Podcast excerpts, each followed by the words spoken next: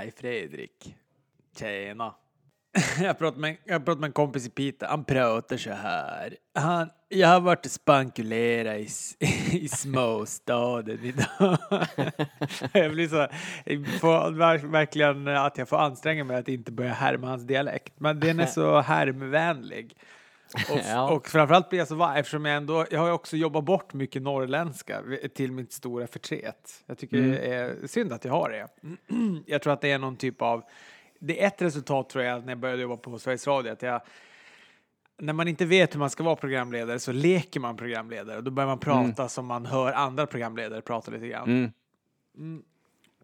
Vilket gjorde att jag typ så här, ja, men det har tagit bort mycket norrländska, tyvärr. Ja, ibland precis. Brukar jag försöka åka hem och dialektrehabilitera mig. Men det går så där. Jag är hemma ett tag och sen så pratar jag lulemål ett tag och sen så är det borta.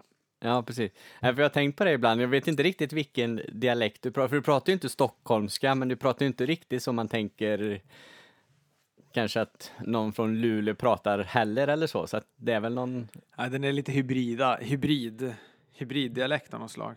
Min fru också, hon är ju från Stockholm, eller hon är från Södertälje uppväxt. Så hon pratar ju verkligen så här, ja, så här stockholmskt. Och...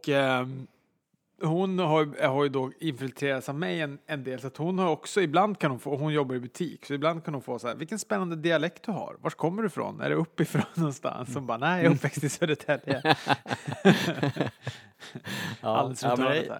Det är ju så, man blir ju påverkad av varandra. Brorsan, han bor ju på Åland. Och han har ju verkligen han är sådär så att när han bor någonstans eller åker någonstans så anammar han dialekter väldigt, väldigt lätt eller så. Så att nu är det ju mycket så åländska uttryck och ja. Hur låter ett åländskt uttryck? Ja du, jag vågar inte ens härma det. Men det, alltså jag skulle vilja, alltså nej jag kan inte ens härma det. Men mycket svara jo. Ja. När man säger något liksom att det senaste Royal Rumble var bra. Jo, får man till svar då liksom. Så att, Ja. Men jag tycker det är spännande med dialekter. Men också de här hybriddialekterna som uppstår kan ju vara allt från fina och till väldigt fula. Många av mina kompisar, likväl jag då, flyttade ju från Luleå till Göteborg. Det var typ som att man inte vågade ta storsteget till en storstad och flytta till Stockholm, så man tog så här... Jag vet inte, man tog en sån här halv storstad och flyttade till Göteborg. Och de som har då umgåtts med väldigt mycket Göteborgs folk och bott där väldigt länge, de pratar ju en väldigt, väldigt konstig blandning av så här, norrländska och göteborgska. Och den är vidrig, alltså. Den låter jättekonstigt. Så lånar sig varandra att du pratar om så här plötsligt. Alltså, den är jättemärklig. Riktigt konstig är den. Ja. Ha, du håller på att bli dialekt. Någon jävla Fredrik Lindström-podd här. Det ska det väl inte bli? Nej, det skulle inte vara. Så det var en wrestlingpodd. SWT. What? Den svenska wrestlingpodden. What? Hashtag wrestling är på riktigt. 'Cause that's the bottom line. Så jag säger hej och välkommen till SWP, den svenska wrestlingpodden. # wrestling är på riktigt. Och välkommen Robert, jag bara förutsatte att du hade tryckt på rec när jag drog igång det lilla introt. Så att jag hoppas att du spelar in. Det rullar. Nej, det är ingen dialektpodd det här, utan det är en renodlad wrestlingpodd. Och vi ska snacka...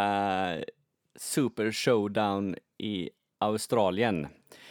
VVS gala där nere för att boosta varumärket som vi har snackat om förut. Jag är lite kluven till den här inspelningen, för jag tycker det är jätteroligt när vi sitter och spelar in podd och nu snackar wrestling och allt detta. Men det är ju mycket roligare att snacka wrestling om någonting som man tyckte var verkligen bra. Ja, jag kan ju citera dig. Du sa ju, det här var 4 timmar jag aldrig kommer få tillbaka i hela mitt liv. När du skrev att du hade sett den precis. Ja, nej men jag håller väl med. Alltså, jag satt och tänkte lite på den igår, för jag tänkte också det när du skrev så här, när spelar vi in? Så tänkte jag, jag kan spela in nu, för den här inspelningen kommer ta 2 minuter och sammanfatta allting. Ungefär så spännande tyckte jag också det var. Men jag typ glömt bort hela galan, och då såg jag den ändå för bara några timmar sedan. Och vilket aldrig brukar vara ett gott betyg på en gala. Men alltså vissa punktinsatser var väl ändå helt okej. Men också, vet du vad Fredrik, jag tror också det är så här, man får ta den för vad den är. Återigen, man får ta den för vad den är. Men det är så himla svårt att göra det när de peggar upp så himla mycket för den. Du vet, de bullar ju med den här ungefär som att det var ett WrestleMania. Ja, kanske inte ett WrestleMania idag, men alltså ändå en av de här Big Four nästan bullar de upp ju för den. Och jo, men de hade ju gått ut... De hade ju gått ut innan, eller jag såg någon tweet eller något, liksom, det är WrestleMania-stämning här nere i Melbourne, liksom, så att de har ju verkligen håsat galan, både innan då på Raw och Smackdown och så nu samma dag då, som igår då, liksom, så att... Nej, men jag kan nog tänka mig att det är WrestleMania-stämning i Australien och i Melbourne. Det hade varit WrestleMania-stämning ifall vi hade fått en sån här grej på Friends Arena också. Alltså, men grejen är ju att för oss, eftersom de då skåsar upp den också så mycket på Raw och Smackdown, så skruvar det ju upp förväntningarna väldigt, väldigt mycket för oss som inte befinner oss i Melbourne och liksom får bevittna det här på plats och såna här saker. Och så sen så landar det i att bara vara en klassisk show-off-gala. Den är ju ingenting egentligen, den här galan. Den har ju ingenting. Den har ju inga spänningsmoment överhuvudtaget. Nej. Sen har de väl vissa punktinsatser av bra wrestling. Det kan jag väl ändå köpa att den har. Men den har ju inget, den är ju inte sexig för 5 öre. Den överraskar ju inte någonstans. Det gjorde den ju inte. Nej, verkligen inte. Och man satt ju och väntade på någon sån här liksom överraskning. Men framförallt så är det jag är besviken på, det är ju att de underpresterar så fruktansvärt i wrestlingen. I brottningen, i matcherna. Förutom, som du säger då, är på några stycken ställen som det är bra. Men annars så är det är ju riktigt dåligt stora delar utav galan. Man undrar också lite vad det beror på. För jag tycker att de känns lite... Är de så här jätteläggade allihopa? Och eftersom det här måste ju varit jättekonstig tidsomställningen för dem. På något, eller hur blir det? Ja, det måste det ju bli i alla fall. Jo, men det blir det ju. Det tar väl typ 16 timmar eller något att flyga dit. Så att. Många kändes ju ganska... Alltså som ändå brukar göra ganska bra. Jag tycker att den här startmatchen till exempel var rätt tråkig. Och rätt ospännande. Jag vet inte om du har annan... Men jag är också fruktansvärt trött på New Day. Så att det finns inte. Och jag är inte jätteförtjust i The Bar heller. Men jag kan ändå tycka att de här borde kunna ha gjort en ännu bättre match. Ja, men det är lite som jag sagt förut. Det brukar bli bra matcher när New Day... är inblandade, även fast jag precis som du tycker att den här konstellationen är lite uttjatad. Jag tycker att detta är en helt okej match. Den hade ju i vanliga fall varit på en kick-off-gala liksom, och då hade man tyckt att ja, men det var en bra start på kick-offen liksom, för att få igång publiken, men den är ju absolut ingenting mer, utan det är en okej wrestlingmatch. Sen tycker jag precis som du att både New Day och The Bar och att de ska mötas stup i kvarten, det börjar bli lite tjatigt. Så ja. Det är säkert det också. Det kan ju hända att den här matchen ändå var en helt okej brottningsmatch. Jag har på den nu också samtidigt som vi pratar. Redan har jag sett några moves som jag tyckte det här var ganska spexigt ändå. Men jag tror att det är också det att man är så det är precis som du säger, men den är så urtjatad, den här parningen, vilket gör att man känner att man har sett allt även om man inte har sett allt. Det är svårt att se det för vad det är, utan man är nästan lite trött, bara instinktivt är man trött för att de ska gå ännu en match mot varandra. Ja, precis. Fun fact, jag läste någonstans att det var något så här, alltså hela den här Pankocks-gimmick-grejen berodde på att de egentligen skulle ha något företag som skulle börja producera typ New Day pankakor. Ah, okay. Men hade dragits ut i sluttampen. Men då tyckte väl WWE att de hade så här, investerat mycket i det här och skulle ändå så de behöll själva gimmickprylen, men de gick inte att köpa längre. Nej. Fy fan, vilket dårskap det är alltså. Ja, men du vet, kan man tjäna pengar så kan man hitta på mycket. Ja. Det var gissar att det är samma med de där flingorna de hade. Det var väl också något de sålde ett tag där, så att det var, ja. Det är ju så. Vi har ju redan varit inne på första matchen och vi lämnar den där. Och så går vi in på nästa match då, som är Charlotte mot Becky Lynch, och det är om damernas Smackdown Championship. Och här tycker jag väl att det är en av galans bättre matcher, och då tycker jag att ändå att den inte är superduper bra, men det är ju en solid match mellan två bra brottare i Charlotte och Becky. Nej, men jag tror att det var det också, för att den här matchen tänkte jag också skulle bli... Jag hade också lite högre förväntningar på den, vilket gjorde att jag blev lite besviken, men tycker nog också kanske att det kanske var galans bästa match det här. Jag tycker den är ändå bra, fast ändå inte, den är ju inte lika bra som den var på SummerSlam och inte på, nu ska vi se, var det Helen Cell de möttes på, va? Jo, när hon tog titeln. Mm. Jo, det var Helen Cell. Ja, precis. Den matchen tyckte jag var superbra. Så jag hade ändå lite högre förväntningar på den här, eller jag hade ganska höga förväntningar på den här matchen, men tycker väl inte att de kom inte upp i den kalibern, men var ändå en bra match där. Jo, men det var det. De gör ju bra matcher, och jag tyckte det var ganska hård match, så alltså de gjorde ganska hårda saker på varann, eller ja, men den kändes stiff. Ja, det gjorde den, och alltså jag tycker ju att Charlotte Flair spear, det är ju bland de snyggare spearserna som görs utav brottare. Jag tycker hon gör dem riktigt, riktigt bra. Ja. Så att Becky vinner på en diskvalificering för att liksom cementera hennes heel-karaktär lite. Ändå tycker jag det känns lite som att nu gav ju Charlotte sig på Becky efter matchen här, och det känns som de står och väger lite VV hur de ska göra med de här brotten. Det är klart att Charlotte måste ge igen på Becky, hon kan ju inte ta vad som helst och kan ju vara en face för det, men det känns lite som de står och velar hur de vill ha det med de här brottarna, vem som ska vara face och vem som ska vara heel, och jag vet inte riktigt. Jag tror att det som kanske överraskar är väl att Becky fick sådana pops och att de nästan småbuar lite. Nu går ju det ifrån lite grann här eftersom de är i Melbourne och Australien, och att det är inte samma publik som det är i USA. Nej. Så, vilket gör att alla de här reaktionerna blir ju lite annorlunda. Men jag tror att det kom lite som en överraskning att folk var så mycket bakom Becky Lynch, och att de nästan buar lite åt Charlotte Flair.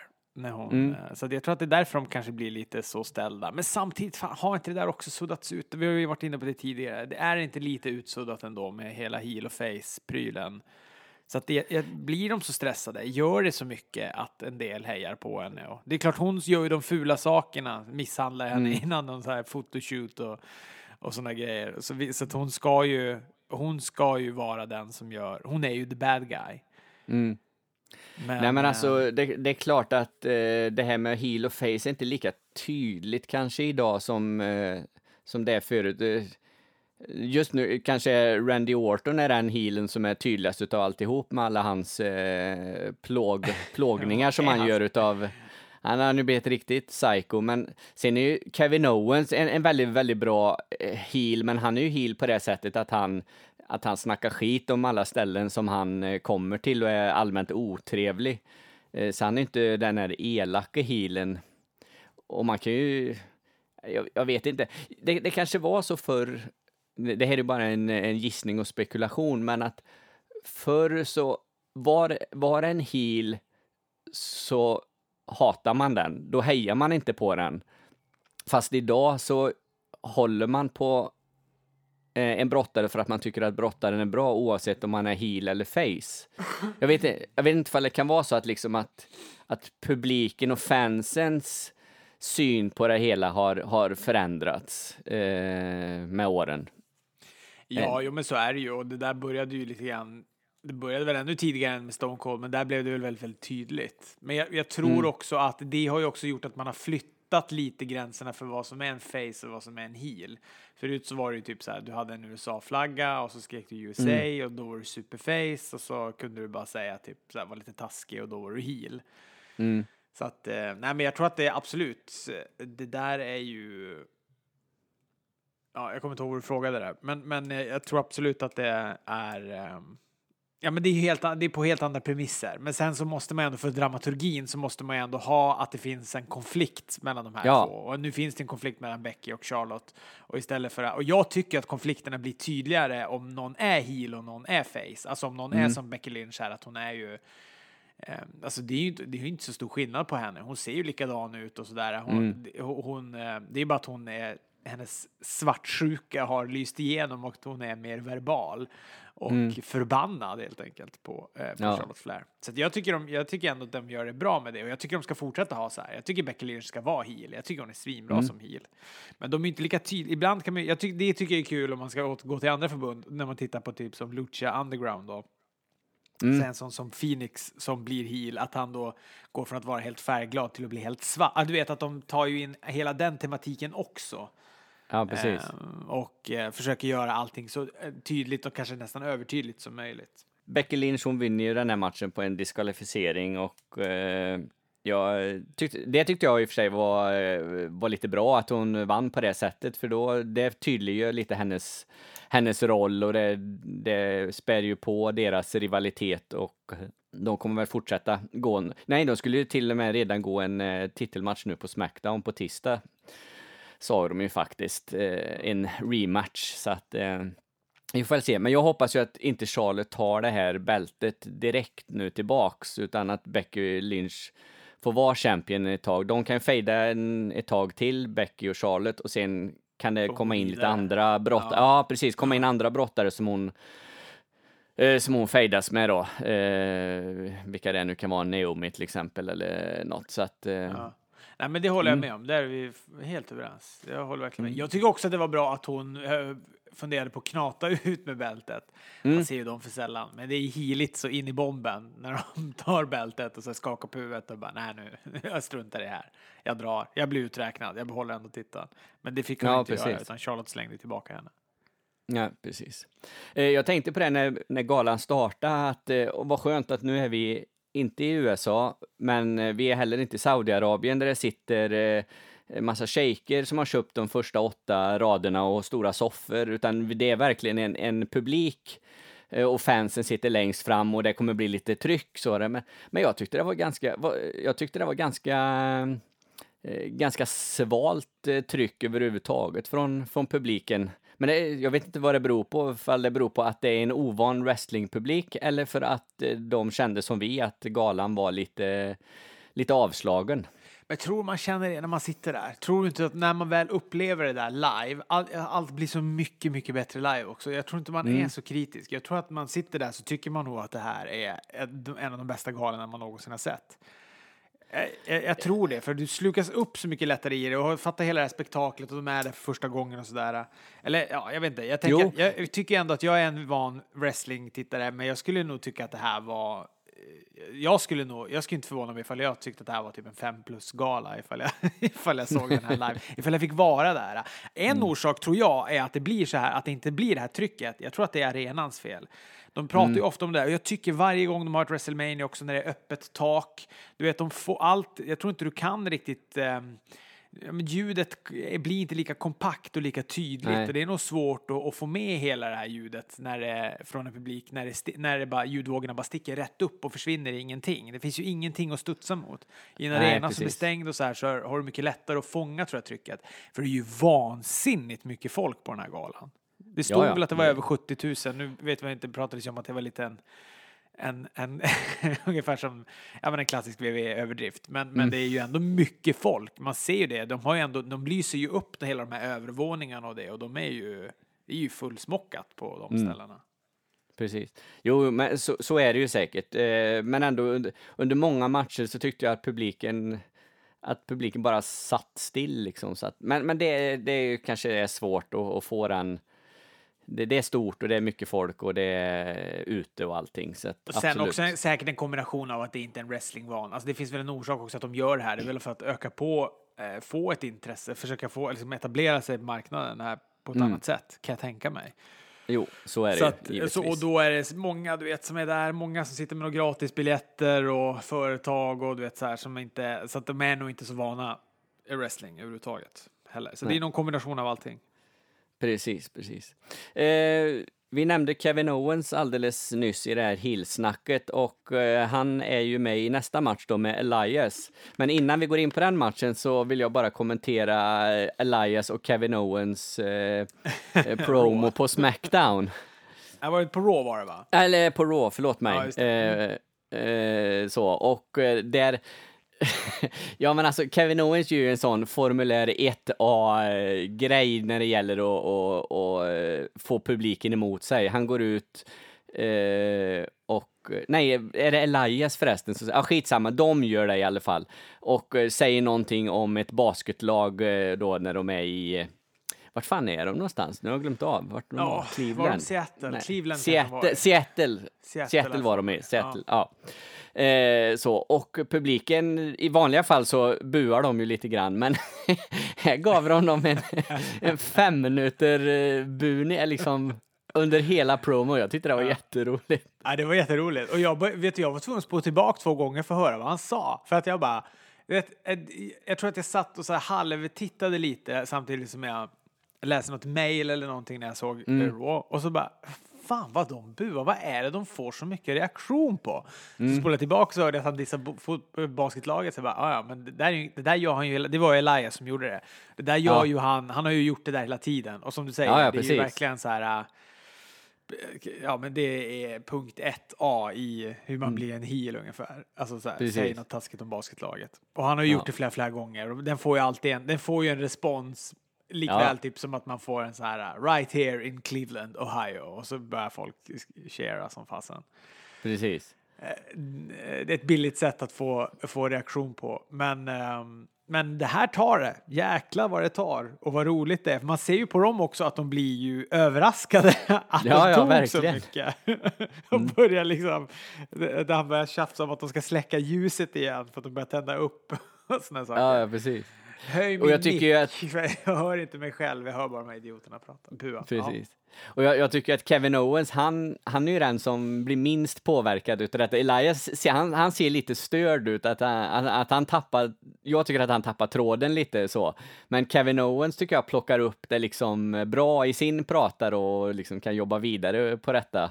Ja. Men nej, det var kul. Säkert en form av vana också. Kevin Owens har säkert befunnit sig, han har ju wrestlat så länge och varit en heel länge. För Kevin Owens, man ser ju på honom att han bara njuter av det. Ja, han absolut. Är ju verkligen så här, han kan ju hantera den på ett annat sätt än vad Elias kan. Men det var verkligen roligt. Det där var kul. Ja, precis. Och match nummer 3 då, Kevin Owens och Elias, de möter John Cena och Bobby Lashley. Här kör de också en sån här gemensam promo och Elias försöker då plocka intro till Thunderstruck. Jag tycker han gör det lite halvdåligt. Fingrarna var inte med där. Nej, inte riktigt så. Men där vet man ju inte heller. Är det bara att han är lite halvris på att spela gitarr och nervös? Eller är det en del av det att han så här, du vet att det är så lite dissigt. Jag skiter i att ens sätta det här riktigt. Jag gör det lite halvdant istället. Jag vet inte, för det är ju det som är lite konstigt med Elias också, att i början av alla hans promos när han kör det här Walk with Elias och allt det här, så är ju publiken så jävla med honom hela tiden. Och här fick han ju också med sig publiken, man hörde ju de börja sjunga Thunderstruck lite lätt i publiken sådär. Så att han är ju liksom populär och han får med publiken ända tills han då börjar dissa dem liksom. Så att jag vet inte, jag tror nog att han kanske gjorde så gott han kunde, men det var inte tillräckligt skickligt helt enkelt. Ja. Vad säger vi om den här matchen då? Här tycker jag ju liksom det börjar gå ut för totalt med den här galan. Vi får se en John Cena som ser ut som JBL komma in. Ja, det är sant. Det gör han ju, ja. Ja, det är verkligen. Han ser exakt ut som JBL. De har exakt samma frisyr, ja. Och så han har väl blivit... Är han lite tunnare också? Han har längre hår. Han har en jättekonstig frisyr och så är han lite tunnare, känns det som. Han är inte lika uppumpad. Men han håller på att spela in någon film. Jag tror att det är väl därför. Ja, precis. De tjöter ju väldigt mycket om att han tränar med Jackie Chan på något ställe då. Ja. Jag tror att det var därför också han inte wrestlade. Han var ju knappt med någonting, Cena. Han var ju bara med där i slutet. Bobby Lashley var ju typ den som... Och ja, det är ju väl säkert också en sån försäkringspryl, du vet. Att han filmar något så får de inte vara med för att de får inte skada sig. Mm. För då riskerar de att äventyra filmen och så... Ja. Men och då... Ja, du vet... Är det så viktigt att ha med honom på en sån här gala? Det kanske är det, liksom. Men... Alltså det här är sån skit där vi får se den här matchen. Och det är så synd om Kevin Owens framförallt, som är ju definitivt den bästa brottaren utav de här fyra. Men även Elias är ju bra, och Bobby Lashley, han fyller väl sin funktion. Han är jag är inget superfan utav honom, men alltså i rätt kombination med rätt brottare så skulle han väl kunna göra både bra matcher och bra fejder. Ja... Ja, det är det. Vi kanske inte riktigt överens, men... Jag tycker han är så jäkla tråkig. Jag tycker han är så fruktansvärt tråkig. Jag tyckte han var tråkig förra gången han var med också, Bobby Lashley. Jag tror att jag tycker han är ännu tråkigare den här gången. Jag tycker inte han fyller någon funktion alls. Han har ju inte hittat någonting här. Det var kanske lite spännande när det då fanns någon så här tillstymmelse av att han och Brock Lesnar skulle gå. Men jag tänkte också det kommer aldrig bli spännande den matchen. Och så var det bara det här fejdandet med... Herregud, vem var det han fejdade med så mycket? Var det Sami Zayn eller? Nej, innan det. Roman Reigns var det ju. Ja, och det bara kändes precis, att det just var det. Dömt till att misslyckas. Och ja. Jag hoppas att han försvinner snart. Alltså för att han slutar. inte han dör. Jag sitter inte här och lägger livet ur de brottare. Bara förtydliga det. Nej, men jag håller med. Det är klart, och det är Kevin Owens får ju lida här. Det är synd om honom. Tänk om han hade varit med i AJ Styles Samoa Joe-matchen istället. Men du vet, bara för att göra lite rättvisa. Det är jäkligt tråkigt att han fastnar. Nu tycker jag att kombinationen Elias och Kevin Owens ändå, den har någonting. Jag tycker att den kan vara ganska spännande och intressant. Det är ju för att de är båda bra på micken och sådär, och Elias säger ju inte... Nu fick man ju se han brottas lite mer än man brukar göra. Och det är man ju inte bortskämd med. Nej, precis. Han är ju ingen superbrottare. Det är han ju inte. Nej, det är han inte. Men precis som du säger, den här kombinationen Elias-Owens skulle säkert kunna bli väldigt bra. Så. Men så får de ju gå en sån här jädra pissmatch då, bara för man ska få in John Cena på en sån här gala för att visa upp honom. Och sen... Han gör sina tre grejer som han brukar göra. Halvdåligt gör han dem. Han gör dem sämre än han brukar göra. Och då är de inte bra då heller. Och sen, vad fan är det för jävla fjantig avslutare han ska ha? Vad gjorde han för avslutare? Gjorde han inte sin... Han gjorde ju något... Han gjorde ju den, och sen skulle han göra någon sån jävla kung fu-move.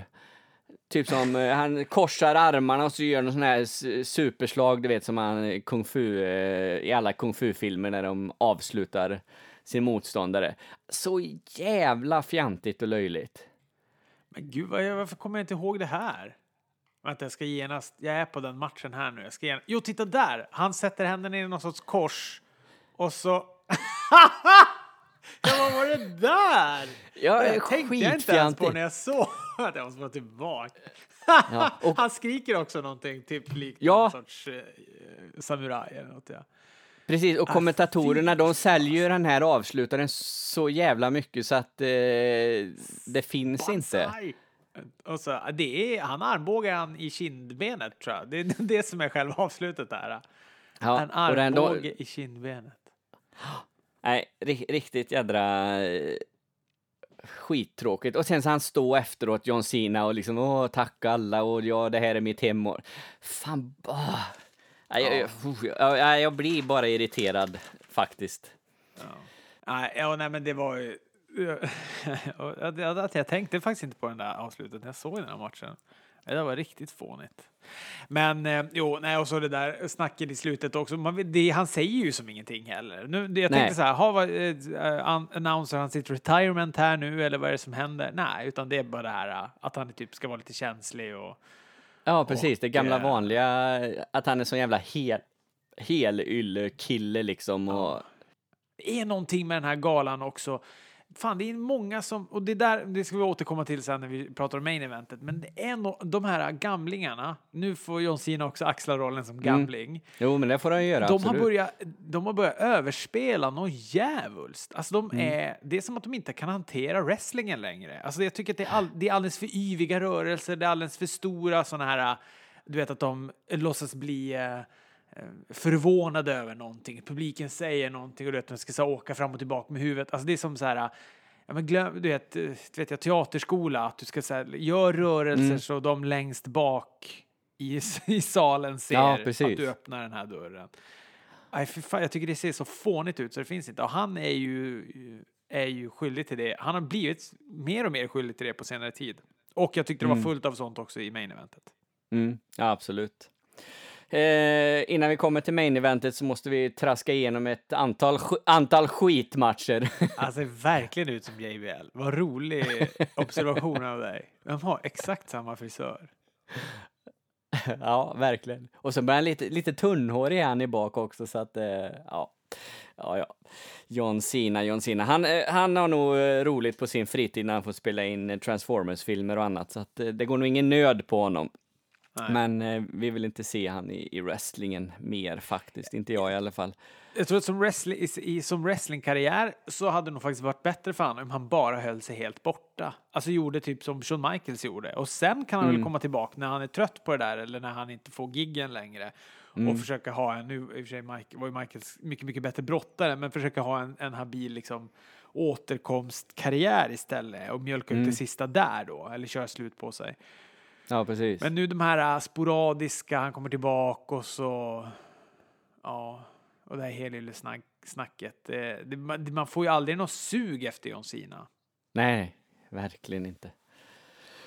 Ja, vi lämnar John Cena och så går vi till nästa match och det är en tagmatch mellan The Iconics och Naomi och Asuka. Ja, så vet du vad, jag vet ju att du tycker lite mer illa om Iconics än vad jag tycker. Alltså jag tycker faktiskt inte att de är helt värdelösa. För det första tycker jag att de är ganska bra på micken. Eller de är bra på micken, Fredrik. Och Robert. Ja, men de är ändå det för att de är... Jag tycker att de påminner om... Jag tyckte ju Lay Cool var bra. Michelle McCool och Leila när de hade sitt så här... jag vet inte vad det var för typ av gimmick, men den påminner ju väldigt mycket om det här. Alltså de kan ändå dissa på ett ganska underhållande sätt. Så jag är inte lika förbannad som du är på Iconics. Sen så brottningsmässigt så är de inte världens bästa, men de är heller inte de sämsta. Nej, det är de väl inte, men jag tycker det är hemskt när de är inne alltså. Vad är det du tycker är så dåligt då? Ja, men deras gimmick, alltså det är så fjantigt. Det är så jag tycker det är så löjligt. Och sen att de inte är bra brottare heller gör ju att man bara... Jag vill inte se dem. Jag tycker att den här typen av karaktärer också kan behövas. De är ju heel på ett väldigt speciellt sätt. Mm. Ja... Här är de ju också för sig face typ när de har vunnit sen i slutet, vilket känns konstigt. Men det är ju för att de är härifrån och de vill... Ja. Precis. Att, ja, nej men rent matchen i sig var ju... Jag tyckte den var... Om man bortser då för att jag tycker Iconics är dålig överhuvudtaget så var ju inte matchen något vidare. Om man så här, bedömer den på något sätt objektivt då så är det en ganska dålig match. Ja, det är den väl. Ja, det är den väl. Jag försöker ändå vara positivt inställd. Jag försöker ändå, Fredrik. Ja, det är bra, Robert. Det är bra. Men jag tror vi lämnar den, för jag tror inte vi kommer någonstans mer.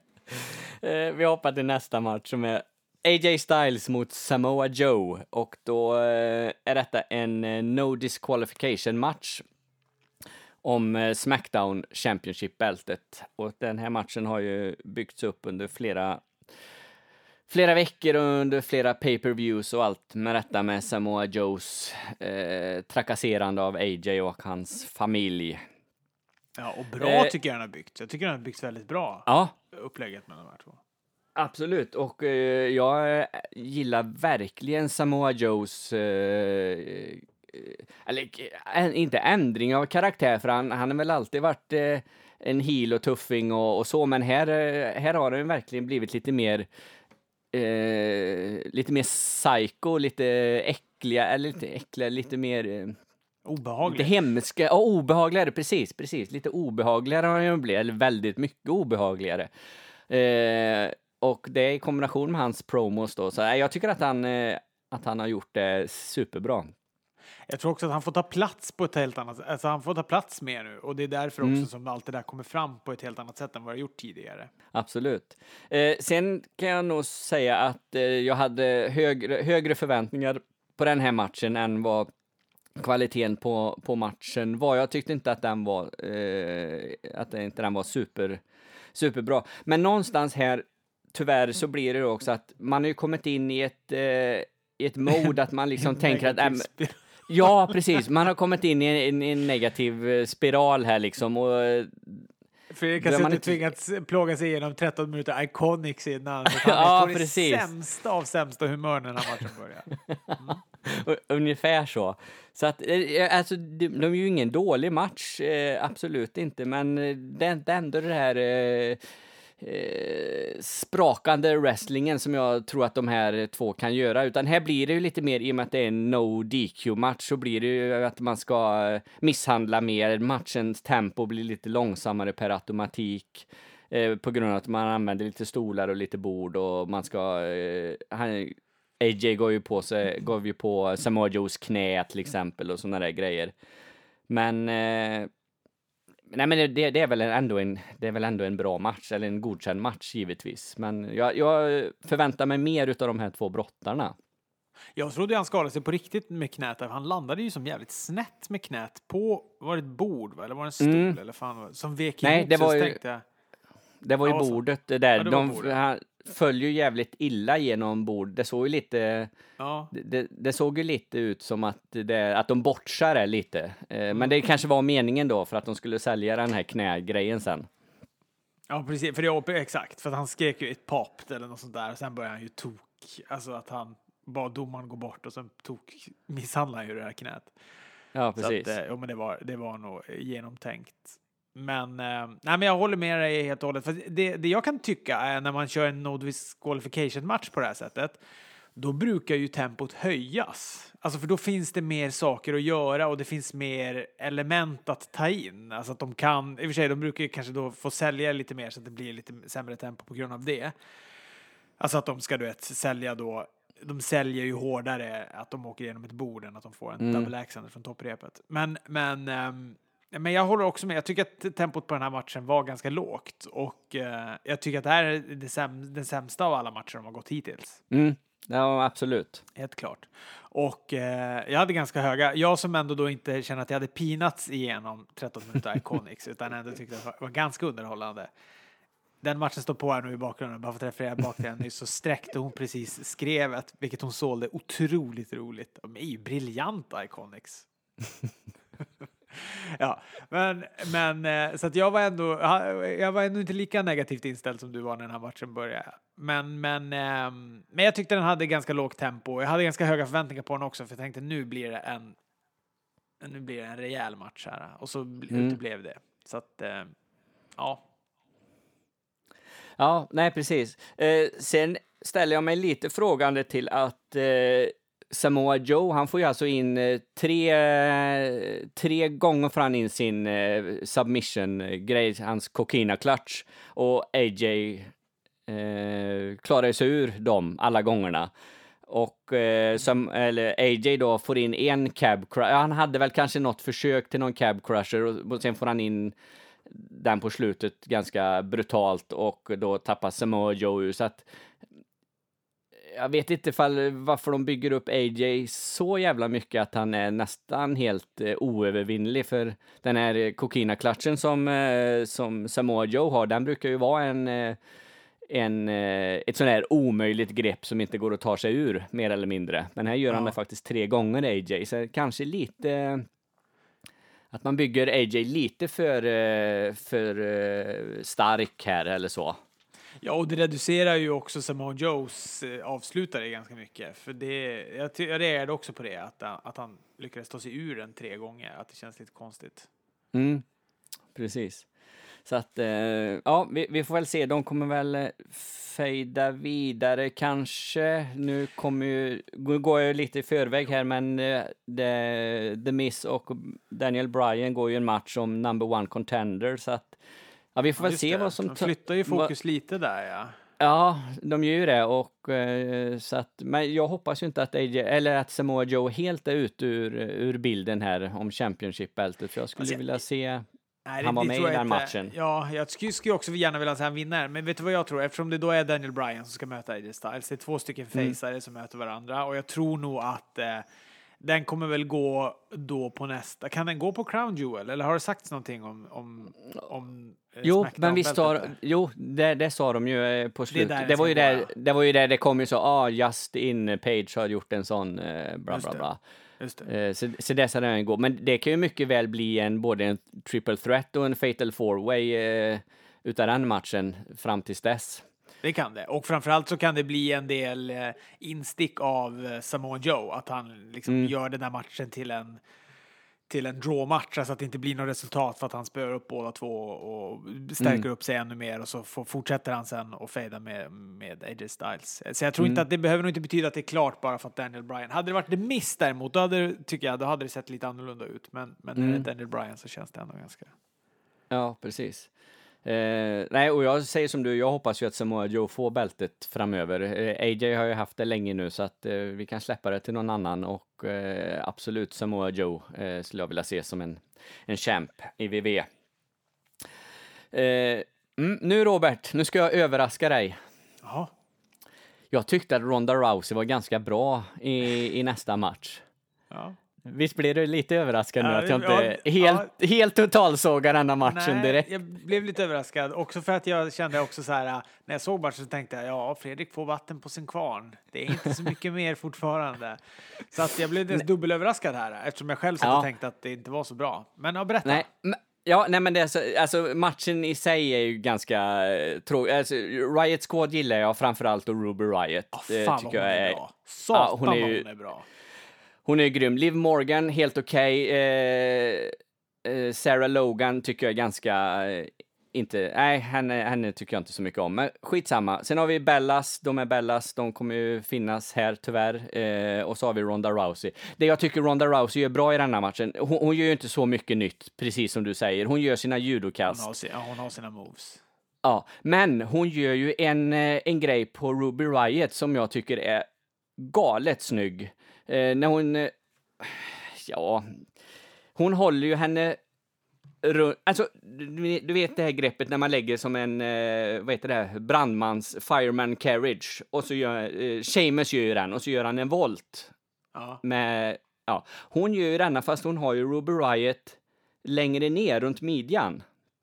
Ja, just det. Ja. Den tyckte jag var riktigt läcker alltså. Så att det lilla Ronda Rousey är med i matchen, för hon gör ju precis som John Cena gjorde här.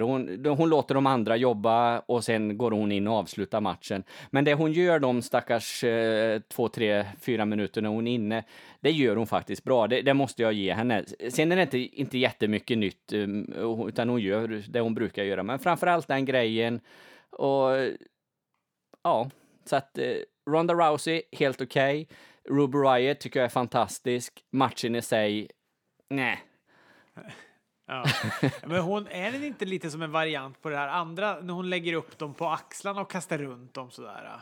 Jo, men den gjorde hon ju som avslutare. Först så tänkte jag typ att hon hade bara missuppfattat den när hon gjorde då den här. Det är så konstigt när man inte vet namnen på dem. Men, nej, för det kändes som en variant på den som hon bara inte riktigt fick till, utan då gjorde som att hon improviserade den. Ja, och gjorde hon det, då är det ju fantastiskt. Då är det ju helt makalöst bra om hon liksom improviserar ett grepp som ser skitcoolt ut. Men sen hon gjorde ju sin riktiga avslutare på slutet då, det som är någon variant på någon angle slam. Ja. Sen den här dubbelarmbrytaren som hon körde där på Sarah Logan och Liv Morgan. slutet. Ja, just det. Ja, men just det. Den var ju också ganska fräck, ja, den såg faktiskt ganska hård ut. För man tänkte så här, hon började pegga upp för den och hon liksom la upp dem, så tänkte jag så här, det här kommer att se konstigt ut. Hon kommer liksom att luta sig bara. Men hon flätar som ihop dem på ett jäkligt snyggt sätt. Och precis, och sen la hon sig ner sådär. Ja. Nej, men de gör väl, hon fortfarande inte, alltså det är inte så att jag tycker de borde begrava henne. Jag tror ändå på Ronda Rousey. Det känns som att hon har viljan. Hon behöver bara få utöka sin repertoar lite grann. Kanske handlar det om att träna lite mer wrestling. Jag vet inte hur mycket hon tränar wrestling, men det skulle hon skulle må gott av att så här lära sig göra en dropkick och en close line. Ja, precis. Det var lite så här hedliga Mora wrestling-grepp skulle hon bara må bra att göra.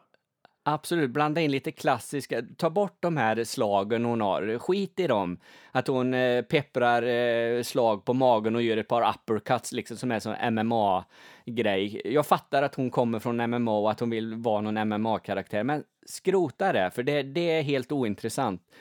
Lägg in ett par clotheslines, en dropkick, body slam.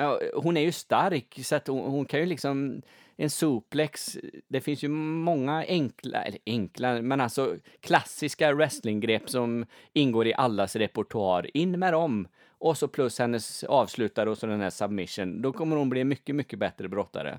Ja. Ja, visst. Sen hon är ju inte heller med världen.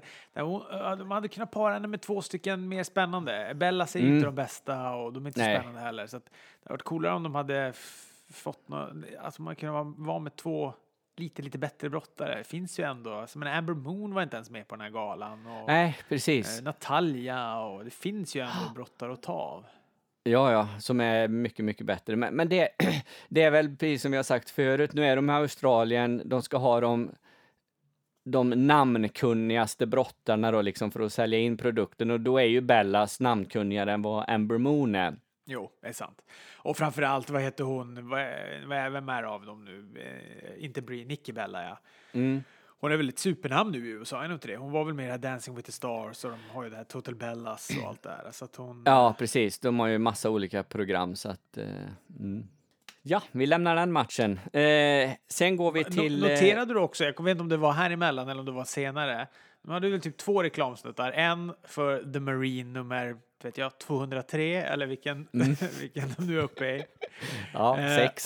Ja, sexan, ja. Och sen hade de också en reklam för Melbourne, alltså för staden. Det har jag inte varit med om tidigare. Att man liksom reklam för en stad sådär, va?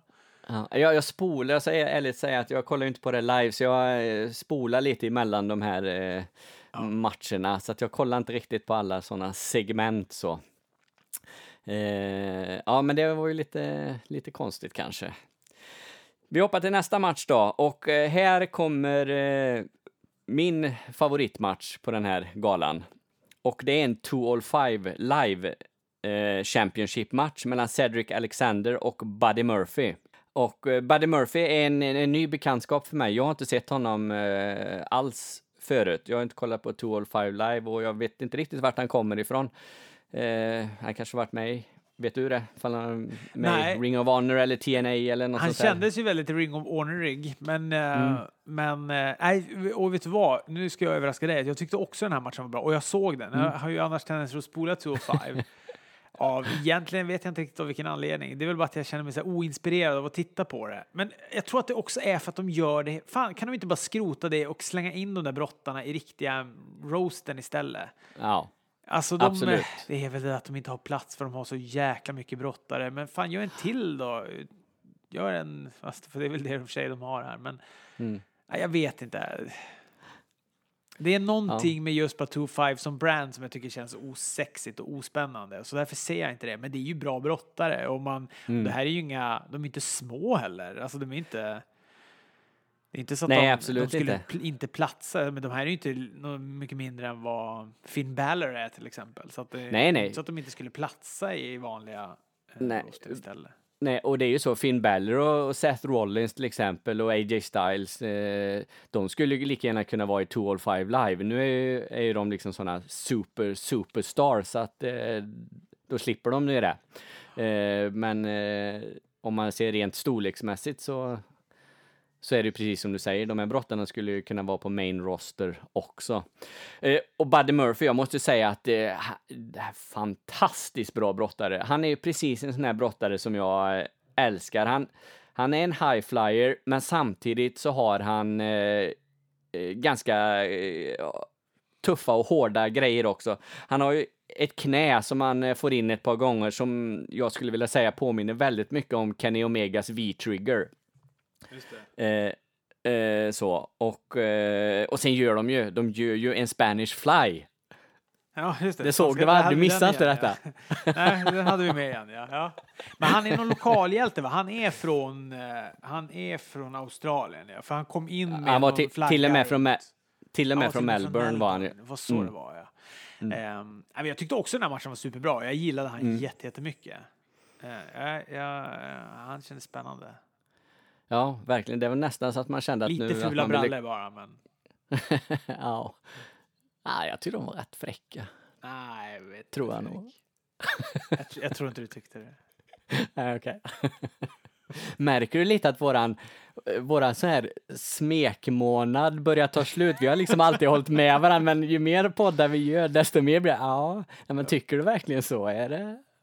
Ja. Nej, men det är väl bra att vi inte tycker lika alltid, givetvis. Ja. Nej, men skitbra match. Verkligen, det här var ju en sån... det var ju en topp på galan, tyckte jag då. En gala som är rätt dålig i övrigt, så stack ju denna ut. Och Buddy Murphy vinner och blir ny 205 Live champion. Exakt, och det var bra. Jag tyckte den var jättebra, den här galan. Jag gjorde slängde ett öga här på internet och tittade på han, och tycker inte det verkar så mycket som att han har varit någon annanstans än bara typ några så här små förbund som kallas för PCW innan. Men sen är det NXT från 2013 fram till 2018, och sen så är det 205. Nej, men jag håller faktiskt med dig. Man kanske ändå skulle slänga något öga på 205. Varför inte öka på med ytterligare en wrestlingtimma i sitt liv? Ja, absolut. Nej, det är ju inte fullt som det är, så att in med mer bara. Sen går vi till nästa match då. Och då är det en... får jag bara säga, den här matchen hade ju aldrig ägt rum ifall inte han hade varit härifrån. Nej. Det hade ju aldrig varit en 2-5 match annars på den här galan. Antagligen inte, så hade det inte varit det. Utan det är ju definitivt därför så. Men samtidigt så var det ju bra att den var med, för det var ju två som levererade i alla fall liksom, och verkligen levde upp till det som övriga gala också borde ha levererat när de liksom gör en sån här stor grej och hypar den så mycket. Så det var tur att han var med, och kul för honom och kul för hemmapubliken att han fick vinna. Ja. Oh. Ja, vi kör nästa match då. Då är det en tag team match och då är det Braun Strowman, Drew McIntyre och Dolph Ziggler, och de möter då The Shield, Dean Ambrose, Roman Reigns och Seth Rollins. Kom in och såg ut som tandläkare den här gången. Man hade munskydd. Ja, precis. Ja. Och det tog så jävla lång tid för dem att gå ner från rampen, så de fick loopa deras intro. Det startade ju om. Det drog igång igen. Ja, det är roligt. Men det var en lång sak, för det var många brottare som de hade som inte tid att vänta. Det var Becky Lynch, hon hade ju knappt hunnit halvvägs när de satte igång Charlottes låt, tror jag det var. Nej, precis. Och sådär, så att och det tycker jag alltid ser lite osnyggt ut. Jag gillar ju de långa ramperna, för jag tycker det ger ett maffigt intryck av hela... Ja... Mm. Alltså, det där har vi pratat med dig om flera gånger. Den som blir mest ledsen av de här... Money Cutsen de gjorde, att de liksom slutade göra fet scenografi på alla galor utom på just WrestleMania. Jag lider ju enormt av det. Jag tyckte ju att en gala kunde ju nästan bli bra bara att den hade jäkligt cool scenografi. Ja, men absolut. Jo, men jag håller med. Jag tänkte på det också. Här kör de ju lite pyro och sånt. Det är ju också något som jag saknar på galorna, liksom, när det drar igång med... Och liksom när Shawn Michaels, som han kommer in i slutet och han gör sin pose och han inte har fyrverkeri bakom sig. Och liksom Kane får inte få sina eldar. Nej. Det är mycket sådär som... Ja, det känns tomt, gör det. Brock Lesnar hade ju alltid också att det sköts upp raketer från alla fyra ringstolpar när han gjorde sitt upphopp. Och det har man ju vant sig också se så mycket. Så när han gör det nu så tänker man som att nej, men de glömde något direkt. Ja, det, precis. Det är någon som har missat någonting. Precis, men, fan missade att trycka på knappen liksom. Så att, ja. Och, vet du, det som jag tycker är en av de stora nackdelarna, eller en av de, någonting som ändå sätter fingret på någonting, är att när de då kör de här kombinationerna och de här matcherna och parningarna som de gör väldigt mycket på Raw och på Smackdown. Vi pratar om det under New Day-matchen mot The Bar till exempel. Om man då ändå gör att, alltså att allting annat ser annorlunda ut och ser maffigare ut, så känns det som någonting nytt. När allting också nu, när även vanliga pay-per-views, inte bara då den här, men även när då vanliga pay-per-views ser ut också som Smackdown eller Raw gör med lite annan färgsättning. Så då blir det, tycker jag... Då känns matcherna ännu mer som att jag har sett dem flera gånger. Precis. Nej, matcherna blir inget, det blir inte det där lilla extra som det ska vara på en pay-per-view. Då ska det vara något som sticker ut. Liksom det är då det avgörs. Det är då vi avslutar den här faden. Och då är det något extra som med scenografi, pyro, spektakulär brottning. Nu har de tappat alla de tre grejerna ganska ofta.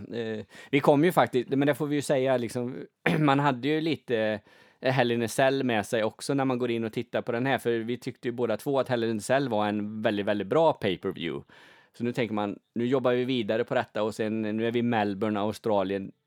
Nu blir det ännu lite bättre och sen, ja, då, och sen när det inte blir det, då faller det, då blir fallhöjden väldigt, väldigt hög. Ja. Men det är ju också, eftersom det är en uppvisningsgala, för jag menar, var det någon heel som vann en enda match i den här galan? Ja, det var ju då Becky Lynch vann mot men annars så var det ju väldigt mycket. Iconics vann, nu är de heel i och för sig, men här var de ju face. Ja, men här Iconics var de nog vann, face. Han som vi pratade om här nyss, har jag redan tappat namnet på honom. I Buddy Murphy. Just det, precis. Han vann. Vi hade New Day vann. Vi hade Daniel Bryan vann. John Cena vann. Så att, och main eventet. Så att det är ju det var ju så här. Det var ju en jubelgala utan dess like. Det skulle jublas hela tiden och vara glatt och trevligt.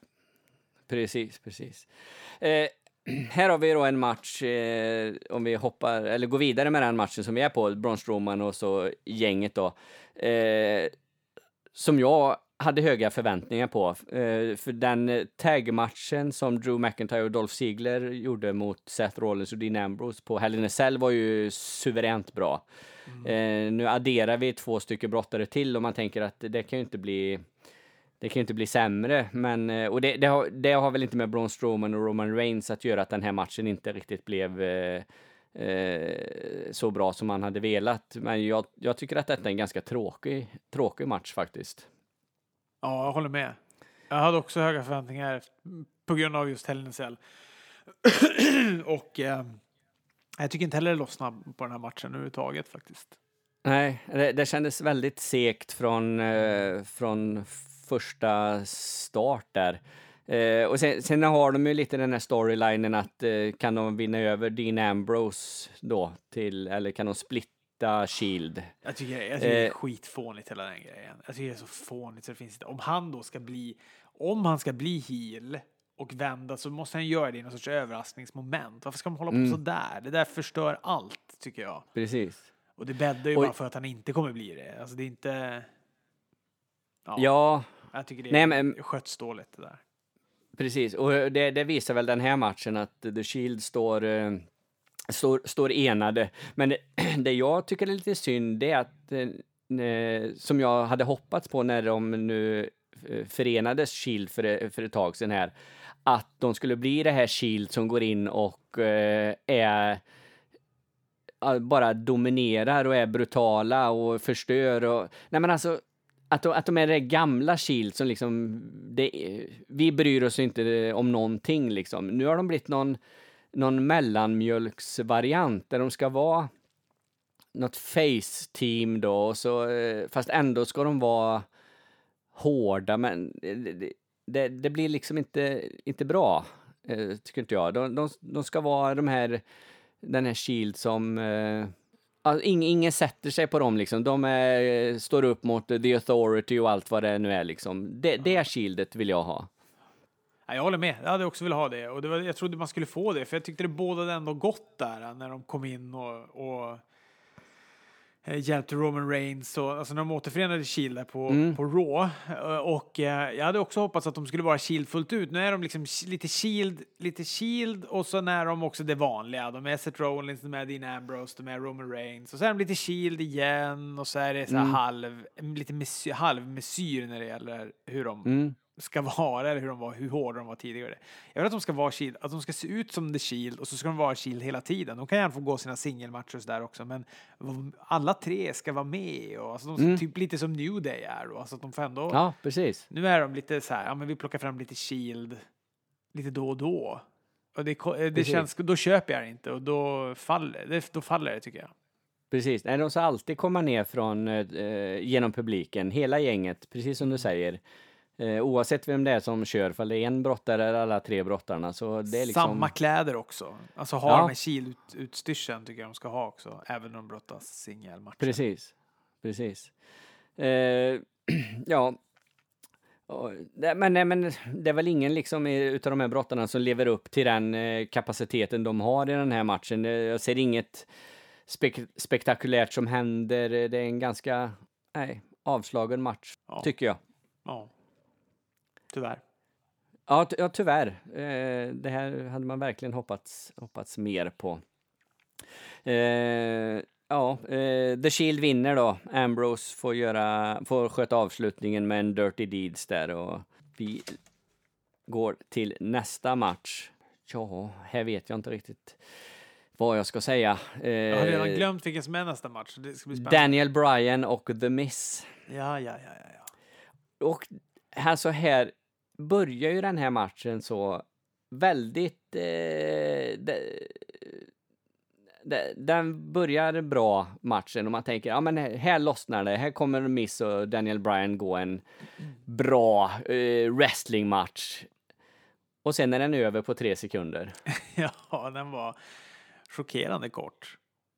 Ja. Och också när det är en sån här match känns det lite märkligt att den är så chockerande kort. Alltså att det är inte de här jag trodde de skulle, om de nu fick tidsbrist, så trodde jag inte att det var den här matchen de skulle göra nedskärningar i. Utan då tänkte jag att det kanske skulle vara någon annan som fick offra på de benen. Ja, precis. Men det blev här och det var konstigt. Ja, det var jättekonstigt. Man kände sig lurad på konfekten lite. Och man såg ju på publiken också att de tänkte, vad fasen, är det redan slut? Och det är också konstigt med en sån brottare då, som Daniel Bryan, som har varit borta i flera år och kommer tillbaka. Och publiken är väldigt hype på honom liksom, för att han har kommit tillbaka. Hade man suttit på Friends Arena och sett detta som du pratade om förut, och då hade man ju, det här hade ju varit en av de brottarna som man verkligen hade sett fram emot, för man vet att han har varit skadad, man vet inte hur länge han kommer brottas mer, och sen får man se honom live och sen är han inne i 2 minuter och sen är det över. Ja. Är det en small package det heter den här, de rullar upp dem sådär, alltså, som han vinner på, du vet han som luggar honom under hans egna grepp och så. Precis. Och så vinner han på det. Och jag tycker att när han räknar ut han och springer ut där och håller upp armarna och det, publiken är som också som att så här, blev det något fel nu? Alltså du vet, de reagerar ju inte riktigt på att han vinner ens överhuvudtaget. Utan det tar ganska lång tid innan när han börjar jessa och sådär. Ja, då är de med och skriker jess och sånt. Men det är som att de också tror att det är något som har gått fel nästan. Som att det inte var meningen att han skulle bli uträknad där. Nej, det var konstigt det där måste jag säga. Det är märkligt. Nu har man ju inte jag jättepeppad heller på... Den här parkonstellationen har man ju också sett nu så mycket. Så man är ju inte så peppad på den. Så att, men som du sa, det började ändå bra. Så tänkte man, men det här kommer bli en stabil wrestlingmatch i alla fall. Och så, så blev det inte det heller. Nej, för nu har vi äntligen sluppit då både Maurice och Brie Bella i den här matchkonstellationen. Utan nu får vi se Daniel Bryan och The Miz möta varandra utan någon typ av interference överhuvudtaget. Och det är ingen konstig mixed match tag team historia heller. Utan och så blir det så här. Det var snopet. Och jag kände precis som säkert många i publiken kände att gjorde de fel, räknade domaren ut honom fast han inte skulle det. Så att, nej, man kände sig lurad. Ja. Ja. Men det kan ju bli en bra match mellan Daniel Bryan och AJ Styles. Sen ser man ändå fram emot. Mm. Ja, jo men absolut. Så att det var ju skönt att Daniel Bryan vann. Så var det ju. Sen hade de hellre gått kanske en 15 minuter lång match där det hade hänt lite mer då. Men vi får se fram emot AJ Styles och Daniel Bryan. Och får vi se ifall de får gå en... jag gissar ju på att The Miz kommer blanda sig i detta på något sätt. Så att jag är tveksam till om att det blir en singelmatch den här matchen, utan det kommer säkert kanske både bli en... Samoa Joe och Miz kanske kommer blanda sig in på något sätt. Ja, precis. Antagligen så att det blir någon fatal four-way där till slut, eller på något sätt. Ja... Eller, ja, precis. Men vi får se. Sen kommer vi då till avslutningen på galan. Och det här är ju nostalgimomentet på den här galan då. Och då har vi Triple H och han har med sig Shawn Michaels in. Och vi har Undertaker och han har med sig Kane in. Och jag har ju suttit och funderat lite innan på liksom, vad kommer Kane och Shawn Michaels roll bli i den här matchen?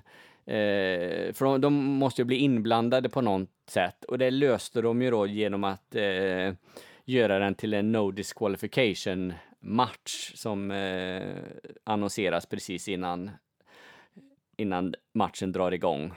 Jag tycker att den här matchen är tråkig. Jag tycker att den är gjord. Jag tycker att den är, alltså, Triple H är den enda som är någorlunda fräsch av alla de här. Och då inkluderat då Shawn Michaels och Kane. Jag vet inte vad det är med Shawn Michaels. Vad fan, har han tappat allting eller? Snacka om att överspela där också. Du vet, han visar alla hans rörelser. Han går som att han är typ stelopererad. Han är jätte... Jag vet inte vad som har hänt med honom. Och så stör jag mig på hans jävla flint som han lade till med också. Det är inte den Shawn Michaels jag en gång hade. Jag vet inte. Fan. Det är som att jag tillåter inte vissa åldras. Det är någon åldersfascism i mig som lever vidare. Men jag tror också att det är att jag tycker att den här tar plats. Den här tar plats från Finn Balor. Den tar plats från en massa brottare som inte var med och som skulle kunna göra det så mycket bättre. Och är det så jävla spexigt att se Undertaker? Om någon skulle säga så här, okej, nu kommer Evolution, eller nu kommer WWE hit. Ni får välja om ni ska se Undertaker i main eventet, eller om ni ska se Finn Balor i main eventet. Då hade ju alla gånger valt att vilja se Finn Balor istället. Jag har ju sett jättemycket med Undertaker, och det jag ser nu är bara sorgligt. Varför ska jag lämnas med den smaken i munnen? Fy fan. Och så det här... det här... De är ju så, och han är i så dålig form. Det ser ut som att han håller på att avlida i slutet av matchen. När de bara ska stå och liksom så här tacka. Och de står och håller på varandras armar och vad de nu gör. Ja. Och då ser det ut som att han håller på att dö, Undertaker. Är han i så dålig form? Eller säljer han det så pass bra så att det ser ut som att han är död? Ja, jag vet inte. Jag funderar på det också. Liksom, för att de försöker ju sälja matchen som att de har gått den värsta, hårdaste, tuffaste, brutalaste matchen i världshistorien. Fast det har de ju långt ifrån gjort. Visst, Undertaker klippte till Triple H stenhårt i ryggen med stolen. Det var väl så att det ekade i hela cricket ground där nere i Melbourne. För det var ju ganska hårt eller sådär. Men det hände ju inte mycket i matchen överhuvudtaget. Mycket fel också tycker jag. Så mycket bortser. Det är som att de inte är så samspel. Ja. De här är ändå så pass rutinerade. Och de här är ju så pass rutinerade och brottats mycket mot varandra. Och framförallt brottats länge.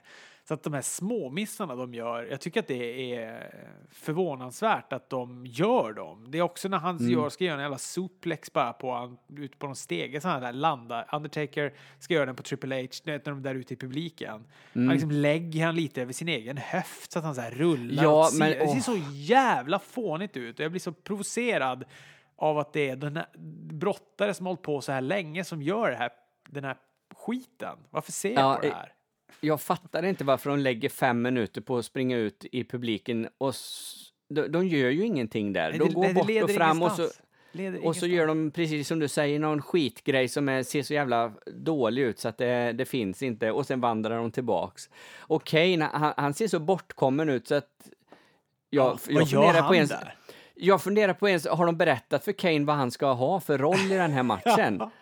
Han ser helt frågande ut hela matchen. Han vet inte vart han ska vara någon gång. Jag vet inte ens om det är Kane. Det kan vara vem som helst. Då. Ja, det kan vara vem som helst. Så att... Ja, nej, det här var ju... Du skrev ju till mig när du hade sett Raw att det var sorgligt... Att det var en sorglig syn i slutet på Raw. Och då skrev jag ju tillbaks till dig att jag förstod inte riktigt vad du menar. För jag tyckte att det var... Jag blev lite road utav det. Något med nostalginerven som gick, som jag skrev till dig, bananas när de är inne alla fyra. Men efter att ha sett det här så fattar jag ju precis vad du menar. För det här är ju bara sorgligt. Mm. Såna här legender som gör en sån här skitmatch verkligen.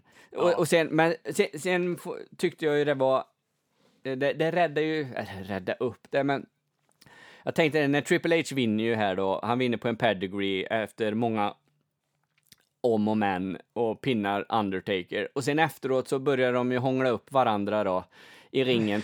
Och då tänkte jag, nej men vad fan, nej gör inte så här. Undertaker är ett badass, han ska liksom inte, det här är fel slut på matchen. När de gick den här de gick väl en Hell in a Cell match på WrestleMania, va? Triple H och Undertaker och med Shawn Michaels som domare för några år sedan, eller de gick en match på WrestleMania de här, och efteråt den matchen då stod de ju och liksom hylla varandra efter matchen, och då i den situationen där och då tyckte jag liksom att men då hade de gått vad, som jag minns idag, en bra match och en ganska hård match, och det visar de varandra respekt på något sätt, och då, just där och då, det tyckte jag var bra, men här kändes det helt jävla konstigt att de skulle liksom bli bästa polare efter detta. Så det var ju väldigt skönt då när Kane och Undertaker vänder på det och chokeslammar dem och går ut som Brothers of Destruction. Så sett var det en bra avslutning på matchen. Och jag tror att det blev en ganska bra avslutning på galan för de som satt där. För det var, jag upplevde det som att det var många som ville se Undertaker vinna. Och han fick ju på något sätt gå ut med huvudet högt i alla fall. Och inte som en förlorare. Nej. Så sett var det väl bra, men matchen i sig var ju bedrövligt dålig. Ja, jag tycker Kane och Undertaker saknar kemi överhuvudtaget. Triple H och Shawn Michaels har ju ändå en kemi ihop. Men jag tycker Undertaker och Kane saknar den kemin helt och hållet. Jag vet inte om jag någonsin tycker att de har haft någon bra kemi ihop. De har liksom varit ihopparade, men jag tycker inte det känns som att de har svängt. Alltså, ja, man känner ju, tycker jag, att helt och hållet... Alltså man känner att den är autentisk vänskapen mellan Shawn Michaels och Triple H. Alltså att de är bästa. Då vet du att de har tillbringat mycket tid med varandra. De kan varandra på ett sätt som jag inte tycker Kane och Undertaker utstrålar överhuvudtaget. Nej, jag tycker att det här var skit. Jag vill inte se det. Jag önskar att jag hade osett. Och jag är så trött på Shawn Michaels att han hela tiden ska så här anspela på att jag är så gammal gubbe. Jag orkar inte ens springa in i ringen. Jag blir anfodd av att bara gå in hit och... Fan, raka av det där jävla skägget. Ta av den där hatten och skärp dig för fan. Annars behöver du inte vara med. Och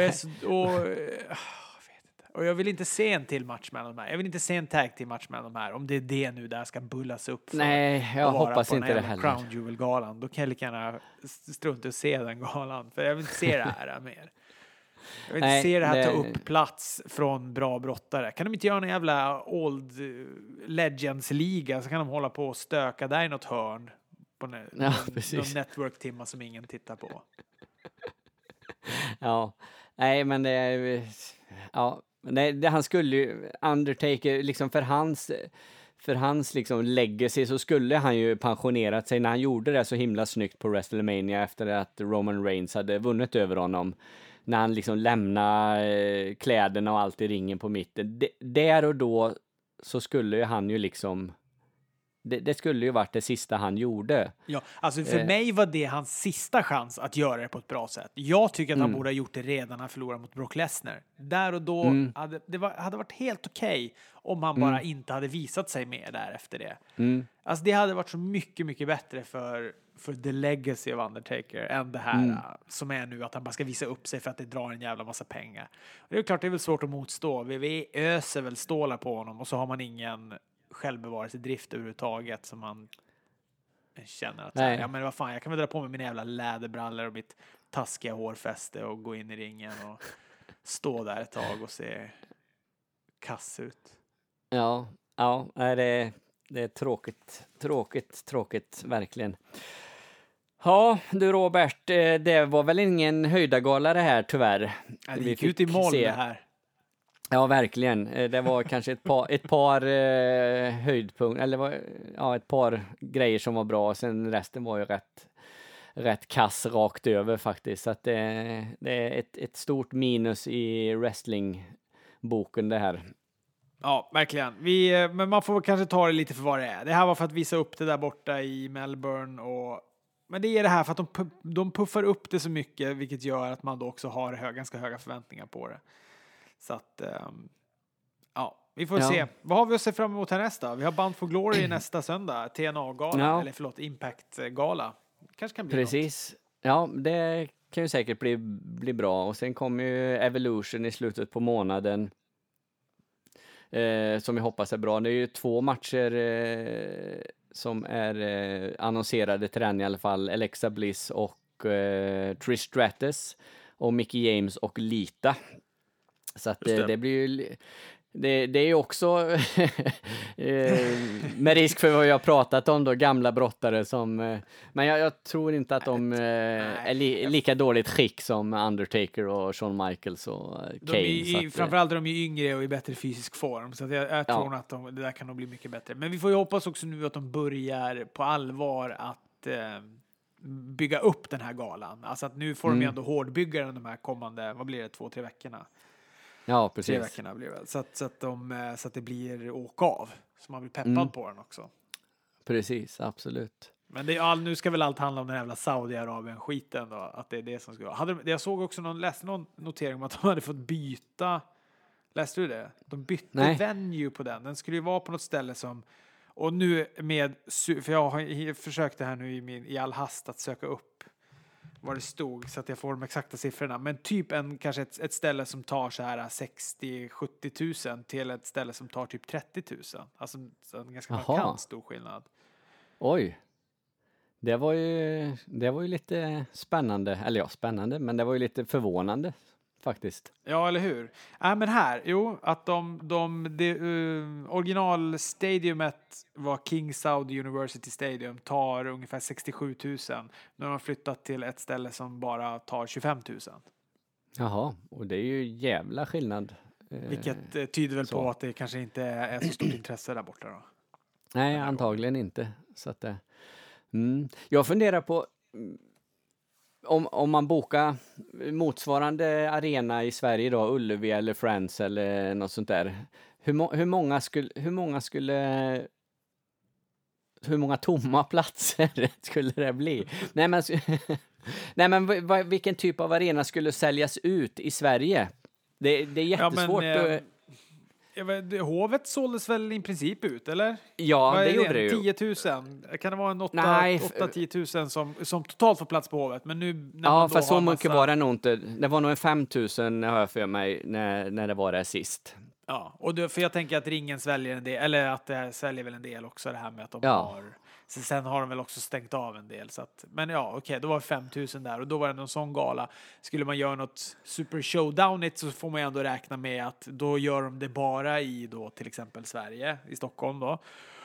Och inte i Danmark och sådär. Alltså att de inte fyller ut på en massa andra ställen i närheten. Då drar det ju en massa övrigt folk från Europa hit. Precis. Så då skulle väl i alla fall Skandinavien skulle det väl komma. Så då får man ändå räkna med att det skulle komma en hel del mer folk.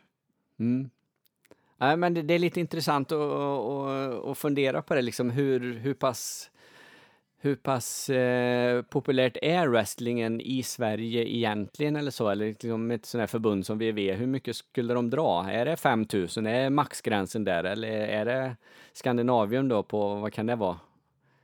14 000 kanske. Jag vet inte riktigt, men eller är det ännu större? Men det är ju nästan helt omöjligt att gissa givetvis, men ja. Jag tror Ullevi tar typ, är inte det 40 40 000 eller något där. Jo, något i den stilen. Ja. Som de tar. Men det är tveksamt. Ja, nej, det skulle de inte. Men, nej, men wrestling är ju inte stort. Framförallt så finns det ju inte någon, alltså med all respekt för de svenska mindre förbunden, men det finns ju ingen kommersiell wrestling att titta på. Vi vet, det går inte ens att titta på här.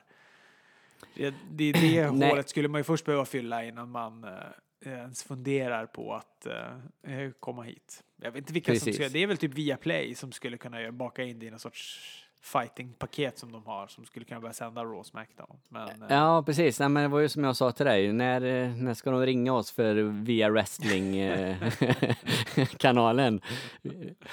vi är på. Men hur gick det för det där? Det gick ju på ZTV, någon så supermega ihopklippt variant. Det var bara en timma som de klippte ner Raw till. Men jag kom aldrig, jag tror aldrig, jag såg det kanske 2 gånger och sen så, eftersom man ändå ville se hela Raw och så... Så här får man inte vara ett usel textning, vilket störde mig ganska mycket. Ja, men det var ju liksom, de översatte ju clothesline med klädlina och sådana där grejer. Det funkar ju inte riktigt. Då blir det ju ännu konstigare. Så att, nej, just den, när de körde på ZTV det var väl inte det bästa. Men däremot, det var ju som Bruno sa när han var med i podden, att då, när de körde det då i början där och hade en bra sändningstid innan de blev förpassade till mitt i natten, då hade de ju 100 000 tittare. Ja. Och det tycker jag det är ju fantastiskt bra.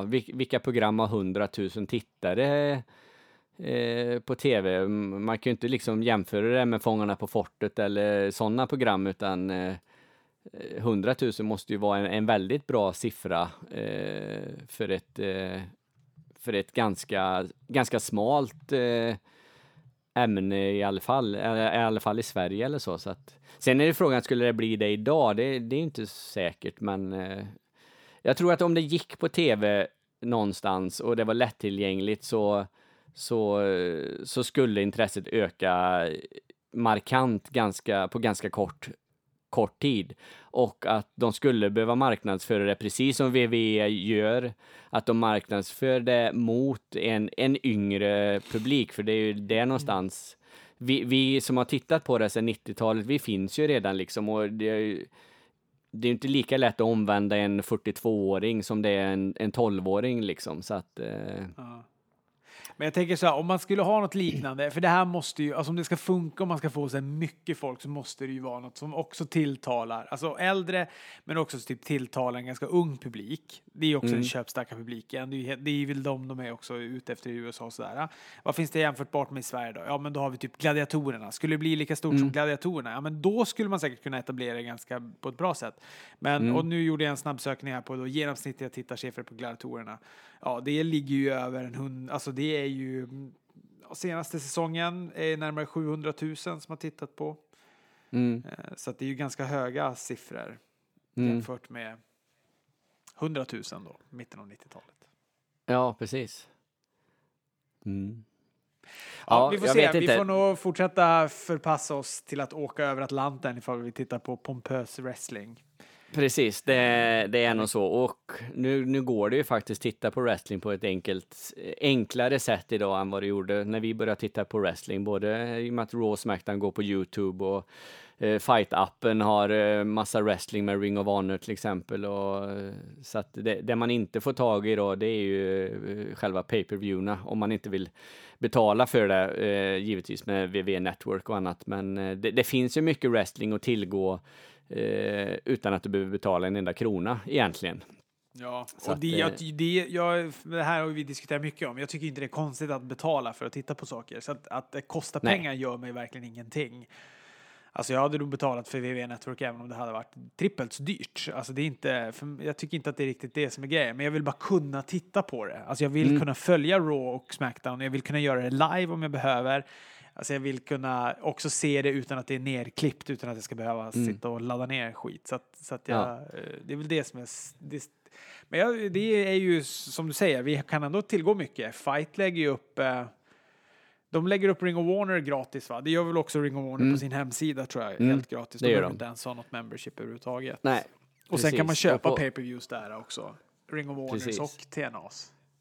Precis. Och likadant på Global Force Network, det kommer ju alla TNA eller Impact Jag blandar, jag vet inte vad jag ska kalla TNA eller korrekta eller titta nu, TNA är ju ute helt från det, så att det är Impact. Ja, precis. Så Impact, TV-tapingarna finns ju att se på Global Force Network-sidan där, och sen får man ju köpa pay-per-viewsen, eller också kan man ju köpa något liknande. De har väl också något liknande som VVS Network där. Nej, och jag säger som du, det handlar inte om att man ska ha allting gratis, det var inte det jag menar. Det jag menar var att när vi började titta på wrestling, enda chansen för oss att titta på wrestling då, det var ju via Mirk, man fick ladda ner wrestlingen, eller också fick man då vänta i 3 månader, så fick man gå till någon videobutik i Göteborg och köpa en VHS-kassett liksom. Ja. Möjligtvis att man kunde beställa via nätet också då. Men så tillgängligheten idag är ju mycket, mycket bättre, oavsett om man vill se det gratis i och med att de sänder Raw, Smackdown på YouTube till exempel, eller Ring of Honor och där på Fight TV och så vidare. Men även med de olika networken på WWE och New Japan och Global Force och Honor Club och så vidare. Till ganska små summor. Jag kollar nu mitt New Japan-konto. Det kostar 80 kronor i månaden. Det är ju som hittat liksom. Det kan jag... det är 2 påsar chips och en cola som jag kan undvara den månaden då.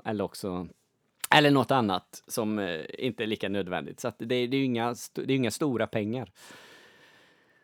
Så att Nej, precis. Nej, det är ju lättare än någonsin att konsumera wrestling. Men det är ju någonting med det där. Men jag tror att jag vet inte heller, alltså för att jag skulle byta tillvägagångssätt och titta på till exempel Raw Smackdown, det skulle ju inte vara av att de börjar sända en nerklippt timma på TV3, utan då måste det ju motsvara det jag redan tittar på idag, det vill säga jag vill kunna se hela Raw och hela Smackdown. Jag vill också se det med originalkommentatorerna. Hur mycket du nu än Fredrik vill att de ringer, så vill jag kunna se det med originalkommentatorerna. Jag vill också kunna se det, välja att se live och on demand. Alltså jag vill kunna se det efteråt. Så att ja, det ska ändå mycket till för att det ska liksom ta bort det sättet som jag kan se det på nu då. Ja, precis. Nej, men någon nerbantad version, det skulle inte vara någon mening. Det skulle inte vara intressant överhuvudtaget, utan det skulle ju vara i sitt originala format så. Det pratas ju om några så här olika att de funderar på att göra någon variant av WWE Network där de gör 3 olika priskategorier istället. Alltså en gratis kategori där man kan konsumera typ ett visst antal timmar eller något sånt där, få ta del av bara en viss del av hela deras bibliotek, och så sen typ den modellen vi har idag där man får allt det man har idag, och så sen så fanns det någon ytterligare typ VIP-modell då, som gör att man likt Ring of Honor får alltså rabatter när man köper biljetter, du har förtur när det gäller att köpa biljetter, du får rabatter på alltså om du beställer från www-shoppen och sånt där. Och en sån modell, och tryck in då att jag kan kolla på Raw och Smackdown live också, eller on demand, så att jag inte behöver vänta en månad med att kunna se dem, utan att de läggs upp även där. Tycker jag. Ja, för men oss det vore skulle det vara, alltså om de bara WWE skulle, nu är deras app, när uppdaterades den sist? Ja, typ 2 veckor efter att den släpptes. Den är ju ganska i dåligt skick. I alla fall den här Apple TV-appen och iOS-appen de har. Ah, okay. Så det där skulle de ju behöva jobba lite på. Men om de bara skulle göra en geoblockering på den. Det är aldrig populärt att prata om geoblockeringar. Men om de skulle göra det likt Netflix, alltså så kan dela upp liksom material, hur det sprids, alltså vars det konsumeras i världen. Så för oss här tror jag att det skulle vara mycket mer lukrativt, för att restriktionerna i USA blir ju för att de har de här tv-dealarna, för där tjänar de in en massa pengar på reklam, och så vill de ha det på tv, och så vill de inte då USA och det som kommer bli Fox nu då, de vill ju inte att de läggs ut på WWE Network så att de ska kunna ses där också, utan de vill ju att, ja men fan, ska man kolla på Raw och Smackdown, då ska man ju köpa kabelabonnemang hos oss och såna här saker. Ja, precis. Men i Sverige, eftersom de lägger upp dem på YouTube, de här 1,5 timmarnas, de kommer väl, vad är det? Är det 24 timmar eller 48? 24 timmar efter. 24 timmar efter, ja. Tror jag det. Det gjorde de ju inte när jag var i Florida till exempel, utan då kom ju det aldrig upp på YouTube, utan det släpper de ju bara i de länderna där man inte kan konsumera Raw Smackdown. Så det är ju som en tjänst för oss, och det skulle de ju kunna göra också med WWE Network på ett väldigt, väldigt enkelt sätt. Alltså skicka ut det bara, ja, okej, de här länderna kan inte se det, men vi vill fortfarande att vår produkt ska vara så stark som möjligt eller kunna etablera sig på ett så bra sätt som möjligt. Ja, men pusha ut Raw och Smackdown där då. Så att det, det finns ju inga konstigheter i att göra en sån lösning. Men jag tror att just det där satsningen med WWE Network, den är, men jag tror inte de har riktigt, de lägger inte riktigt den tekniska, ekonomiska andelen på det, så att det är väl därför det haltar efter. Precis. Med de orden tror jag vi avslutar veckans podd, och jag tackar dig Robert för ett trevligt samtal, och jag tackar er som har lyssnat. Vi hörs, och nästa gång blir det troligtvis då Bound for Glory. Ha det bra, hej! SWT. What? Den svenska wrestlingpodden. What? Hashtag wrestling är på riktigt. 'Cause that's the bottom line. 'Cause Stone Cold Simpson.